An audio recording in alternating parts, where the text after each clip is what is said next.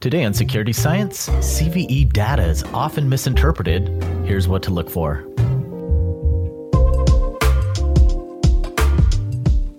Thank you for joining us. I'm Dan Mellinger, and with me today is Jerry Gamblin, who's learned to speak the language of CVE and is going to teach us what to look out for in CVE data to make better prioritization decisions. What's up, Jerry? Not much. How's it going? Good to be back. Yeah, it's been a little while. So glad you're getting to travel a little bit lately, getting back out on the road post COVID, right? Yeah, Ish.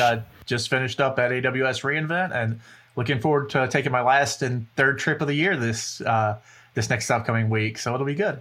Woo! Well, it's nice to have you back on the show. And uh, this is actually a pretty cool topic. So, um, we're breaking down a lot of the misconceptions with uh, common vulnerabilities and exposures. And so, um, we'll get into it. But I wanted to start with a little bit of a primer on CVEs, just in case it, this is anyone's first time uh, listening to the podcast or like trying to get into security in general. So, the mission of CVE, or Common Vulnerabilities and Exposures, the program itself is to identify, define, and catalog publicly disclosed cybersecurity vulnerabilities. So, there is one CVE record for each vulnerability in the catalog. The vulnerabilities are discovered and then assigned and published by organizations from around the world. So, um, they're kind of partners with CVE, and we'll get into that because that also comes with some downsides. Uh, the partners publish these CVE records to communicate some consistent descriptions, which can be true or maybe not, vulnerabilities. And then information technology and cybersecurity professionals use CVE records to ensure they're discussing the same issue and to coordinate their efforts to prioritize and address vulnerabilities. So, all of that is the goal. How effective all those little components uh, are in reality are actually what we're kind of talking about right now. Um, and then I was just going to start with this little intro. So this is really based on a byline that you wrote, Jerry, for Dark yep. Reading, um, and it's called CVE data is often misinterpreted. Here's what to look out for. So I'm going to read your intro, and then we'll kick off from there, and we will link that article on the podcast page. So. Most people only ever give common vulnerabilities and exposures a passing glance. They may look at the Common Vulnerability Scoring System or CVSS score, uh, determine whether the list of affected products is a concern from them, and then move on. And that's not really surprising. There's more to sift through than ever, considering there have been more than 14,000 CVEs and counting just published in 2021 it isn't practical to try to investigate them all. So we are on pace to see nearly 40% more CVEs in 2021 than last year. So when you do see a CVE that might apply to you, how can you tell? What should you be looking for? Um, and what should be, you be looking at to determine if it's worth your time? Unfortunately, you can't just read the title of a CVE and know whether it's safe to ignore. Within CVE data, there are actionable details that can help address your security concerns, including auxiliary data points like common platform enumeration specifics. It requires a little bit of extra work, but there could be a big payoff if you identify and patch a vulnerability before it's exploited. So let's dig deeper into this. Uh, Jerry, where do CVEs come from? From the vendor, from researchers. Uh, so CVEs are the general reporting guideline of a vulnerability. They, they are ran by MITRE for the US government. Um, it started 20 years ago, 21 years ago in 1999. They, they decided at Purdue to put this together. I think we talked about that at an earlier podcast recording. Um, yep. They really are supposed to be the final resting place, the final public disclosure for vulnerabilities. So everybody can go to one place and find the vulnerabilities and, and know that that's the source of truth. It's weird. Before CVEs, the data was everywhere. Mm-hmm. And for 10, 15 years, up until about two years ago, the data was always in CVE, and that was the good point. And we're kind of stretching away from that, and we'll get into that a little bit more as we go on, but there's so many data points now. CVE is kind of getting, for lack of a better term, clogged up and, and a little behind the, the times. Interesting. So before 99, it was just kind of shared, right? It was through the community. It was on, uh, what are they called? Uh, message Bulletin boards. board. Yeah, BBSs. Yep. Yeah. Yep. Um, so was kind of all over the place. And the whole goal of this was to unify things. So at least people had kind of a database of everything that's been discovered, roughly using the same characteristics to describe stuff, right? As a history geek, I like to to talk to people and tell them that it's the Rosetta Stone of security. Is that it, it's the common language. So no matter what other language it's in, if you can get back to a CVE, you know you're going to get the details you want, and from there you can kind of spread out and, and read it on in different platforms. Yeah, well, and it was interesting because to your point, we've done some research on the P2P reports and shown kind of growth over time. And then we've done a podcast episode talking about that as well. Um, but at first, it was relatively low volume, so pretty easy for people to manage. And that is absolutely not the case anymore. So CVE to, um, has partnered with these uh, cert, what CVE numbering authorities, right? So CNAs. Yep. C- CNA, correct. Okay. And their whole goal is basically their uh, vendors and uh, kind of research groups that are pre-validated to work with CVE and input data directly, right? Yeah, so they can they can directly put data into into MITRE. Um, so they're able to fill out and, and have di- nearly direct access. So they become the the people who check the data before it's pushed up to to MITRE. It was supposed to make the the system more streamlined and take some of the pressure away from a from a contractor for doing all the work onto more of a of the end user of the, of the end group.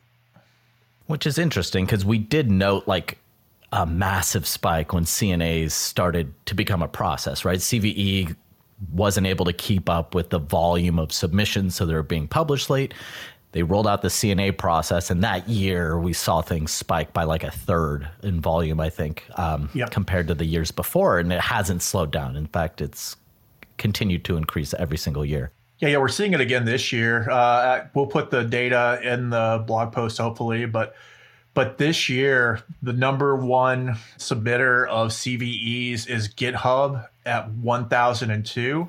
Wow. Microsoft, their whole team has 803 and then the next one is WordPressScan.com, WPScan.com, which yep. just finds vulnerabilities in WordPress, and they're at 691 as of today. Uh, you know what? None of that honestly sounds like that much of a surprise. No, it doesn't. But if you but if you think about it, that Microsoft is in the middle there, but the first one is all open source that that people from GitHub filed a can file a CVE. Right now, if you go and open a security issue on any repo, in GitHub, you have the ability to request a CVE for that issue, and and it'll go through and it'll score it and automatically create it. Ah, that's interesting.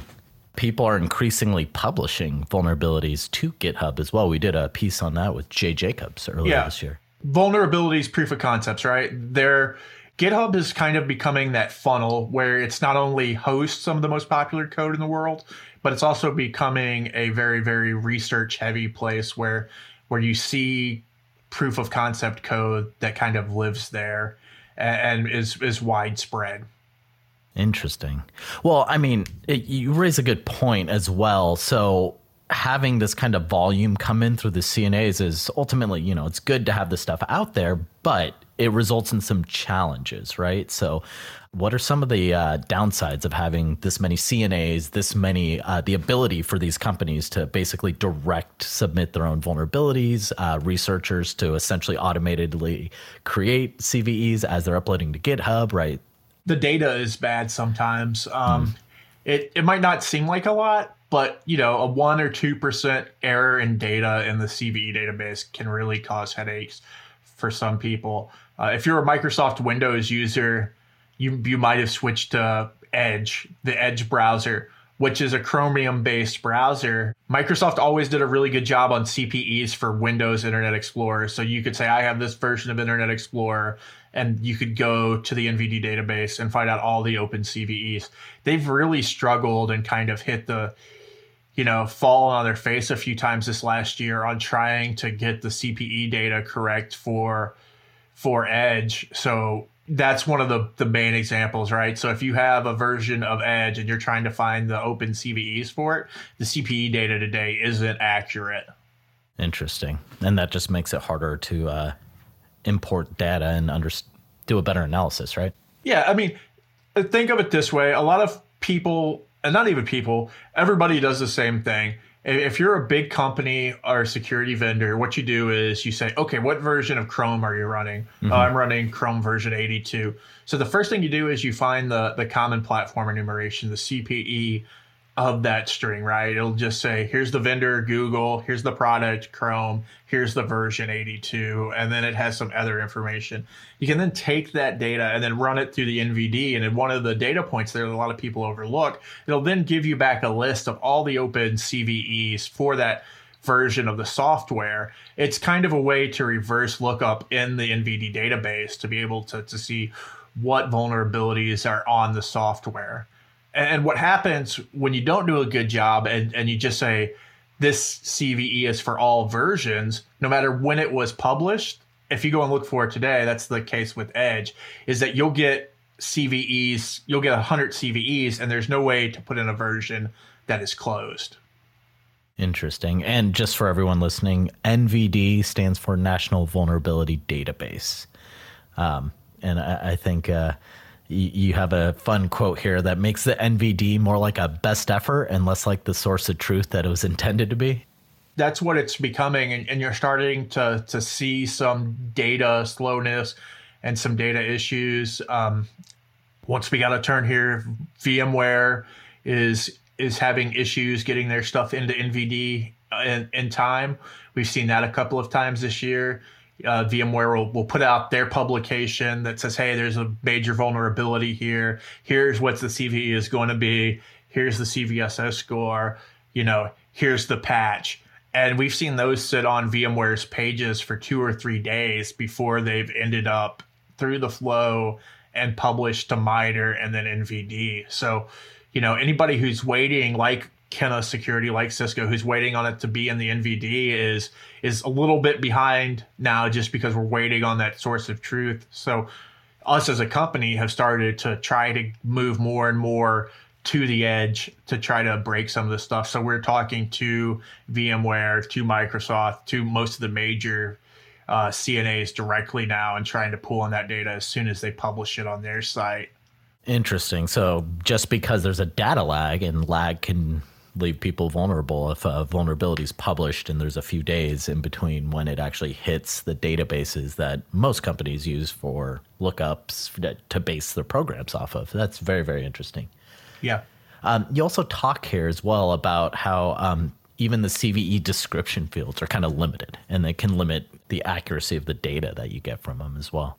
Yeah. CVE description field are 500 characters length and explaining what it means correctly and openly so that you can either read it and understand it or if you have someone smart on your team like we have michael Roytman who can write an nlp to, to try to pick out some key words.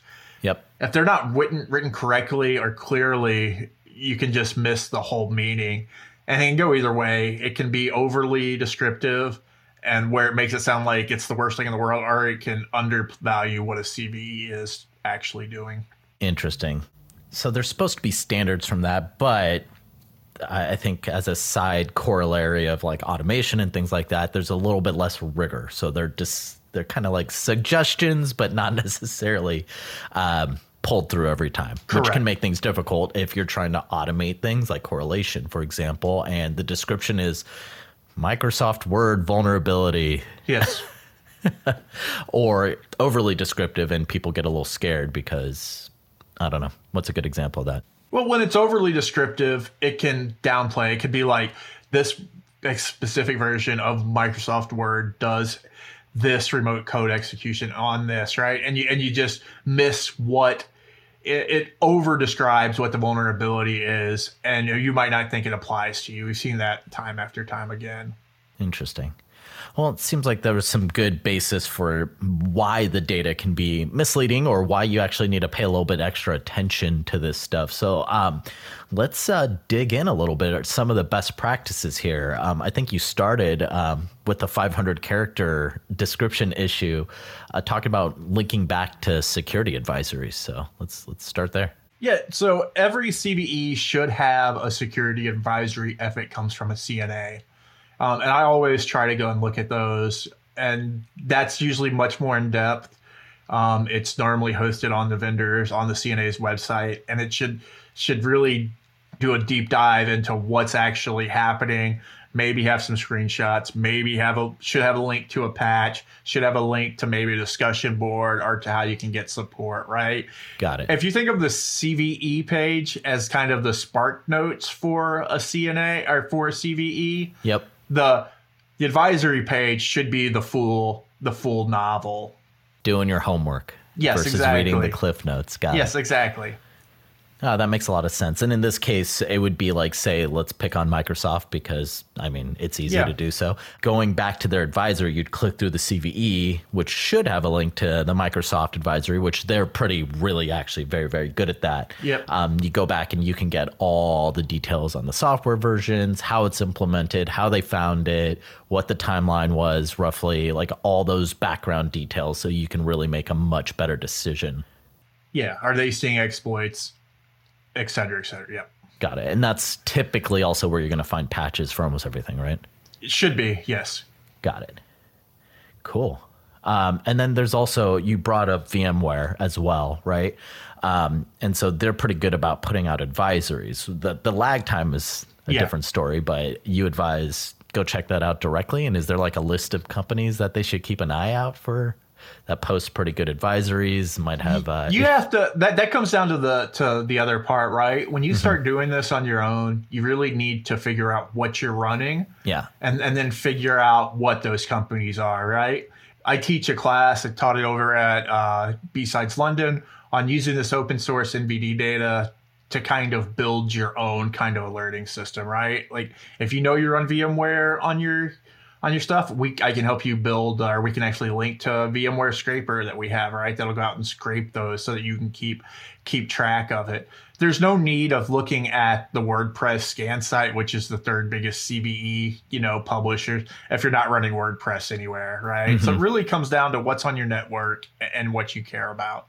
Got it. So look at where you may be vulnerable, what you actually own, right? And then uh, kind of prioritize their importance and then go from there to build some tooling, possibly, things Yeah. like that. And most of these companies, like uh, VMware has alerting. So if you're a customer, you can say, hey, if you publish a new security advisory, send me an email, you know, maybe a Slack or what or a webhook of some kind. But yeah. Got it.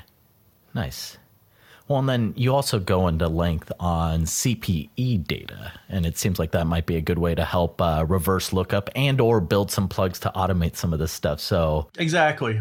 CPE data is some of the most important and and kind of most overlooked data in in the NVD period. It it just allows you to know what version is vulnerable to this CVE, and and, it, and it's so important because there are there are so many versions of software. Um, I don't have the number in front of me, but we were talking about this recently about how many versions of Chrome have been put out this year.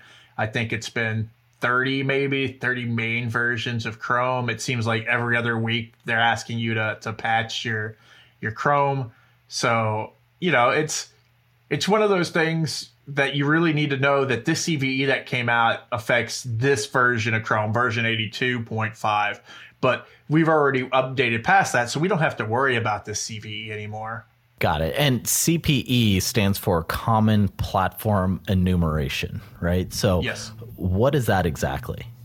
it's a version, right? It's a it's a schema, and we'll link to the schema because it's easier to, to link to it. But what it does is it just tells you who the manufacturer of the software is, what the common name of the software is, um, and then what version of the software is vulnerable. So it would Got be it. something like Google colon Chrome colon 82 colon and then subversion, you know, point 82.5. And then there are there are about six more colons in there you can add extra data to. But Nice. but those are normally those first three that you look for. So it's kind of a, a universal way to basically uh, enumerate the platform. So software version and all that good Yes. stuff. So Yeah. so whatever you're searching matches up with whatever you're actually looking for and owning. Correct. Yeah. Got it. So you talk about uh, using some of these data points and um, plugging them into like a JSON scheme Mm-hmm. and things like that. So let's talk about some of this automation stuff because I think that could be pretty powerful. I mean, we support the EPSS, and so you know this is the data that they use, right? Like all of the key points that they use are in there, are in here, right? Is the vector, the network vector, right? Is uh-huh. this is this vulnerability network or local? Is this vulnerability remote code execution? What's the likelihood? What's the CVSS score? It has all of those data points in there in the schema, and you can build your own data warehouse on there, right? Like if you're running in Amazon or Google, you you don't care about local exploits, right? Because nobody's going into the Google data center and plugging a USB drive into your Linux server. Hopefully. Oh yeah, yeah, yeah. Okay. So it's just the ability to really kind of filter down the noise, and that becomes pretty important. I think I just looked today, and we're up to on average of 42 CVEs published every day this year. Um, I was hoping, at hoping, that's the wrong word. My guesstimate was that it would be 50. So we're running under what I thought we would. But at 42 CVEs a day, nobody, very few companies have the time to to have somebody go through those and see which ones them really affect them and which ones doesn't. That's why you either need to invest in a platform like Kenna VI Plus that can help you, or or you have to to build your own kind of automation to really help you kind of dig through and, and make sure that you're not missing those CVEs that are important to you and your company. Prioritization is key. Um, yes, exactly. Yeah. Well, and then also you you talk about the the one of the final challenges that CVE records aren't required to include the versions that are affected, right? Yeah, the CPEs aren't required, which is which is terrible if you're trying to to look and understand, right? The versions might be in the description, they might not. So a lot of times you just have to guess. I wrote a whole thing on my personal blog about this. There are a bunch that are just wide open. There are um, there are CPEs for IEE that that from 2016 that has a bad a CVE from 2016 that has bad CPE data. Mm-hmm. Uh, and no matter what version of Internet Explorer you're on, it's always going to show up as vulnerable to that. So that's just like something that you just have to learn to ignore because they're not going to go back and fix the data. It's really, really frustrating at some point. That the thing is to figure out how to not make it frustrating and, and how to automate your way out of this because we're getting to the point where we keep growing these CVE numbers. Uh, we were at 40% when we wrote that dark uh, article. It's come down a little bit. We're probably in the 30s now, but yeah, you know, we'll, we'll finish the year with 15,000 CVEs, which will be be an all time high. And if if the guess that I took through the through some modeling is correct, yep. next year maybe over 20,000. So Jesus, we're we're you know, it just keeps growing and there's no stopping and it's not in a bad way yep. that's what people ask me is like should cve's be harder to get I, I don't think so, uh, but I think it changes how we have to use the data. If you can't read the data individually and look for individual records, it has to be able to be automated and at, large scale and fast. And I think that's what companies like we do, and I think that's what end users and big corporations are going to have to do to be able to stay on top of this. Yeah, no, it makes a ton of sense. Well, and ideally, right, the data would just be a little more clean and yeah. consistent, right, um, to allow companies to be able to action them a little bit quicker, right? And I, I want to make sure that people understand this, right? Like the data is clean. It's probably 95% accurate outside of the box, yep. which is great, right? Anywhere else, 95% data accuracy is is clean data for most people. But you know, when you're talking about vulnerabilities and getting hacked, getting that 5% cleaned up is really, really important for our community and for everyone who, who relies on the database to, to be clean. Well, I mean, if we look at some of our research, right, uh, 2 to 5% are exploited in the wild. So that yep. margin of error, yeah. if there's an overlap there, that's not a good thing. yep. Um, well, and speaking of, I, I, the last piece in um, of guidance in your byline was that there's actually an API to actually scrape some of this stuff. So, yeah, uh, NVD has an API. Um, they they produce all these records in JSON that gets updated hourly. Uh, I have a bunch of Jupyter notebooks that uh, are on my personal GitHub and on the Kenna GitHub that you can go and pull down and and look at and and to, to start looking at this data yourself. Because the easiest way to get into it is start to visualize and start to poke around in it yourself. Awesome. Well i think that's good uh, kind of best practices to lead off with. We will post uh, links to the byline, uh, definition of CPE, the CVE list, uh, Jerry's personal blog, and his GitHub. Uh, if you want to learn more about Jupyter Notebooks, because Jerry seems to be particularly fond of those, uh, you can uh, tweet at him directly. His exactly. DMs are open. I'm sure we'll just. Yep. Yeah. Slide on in.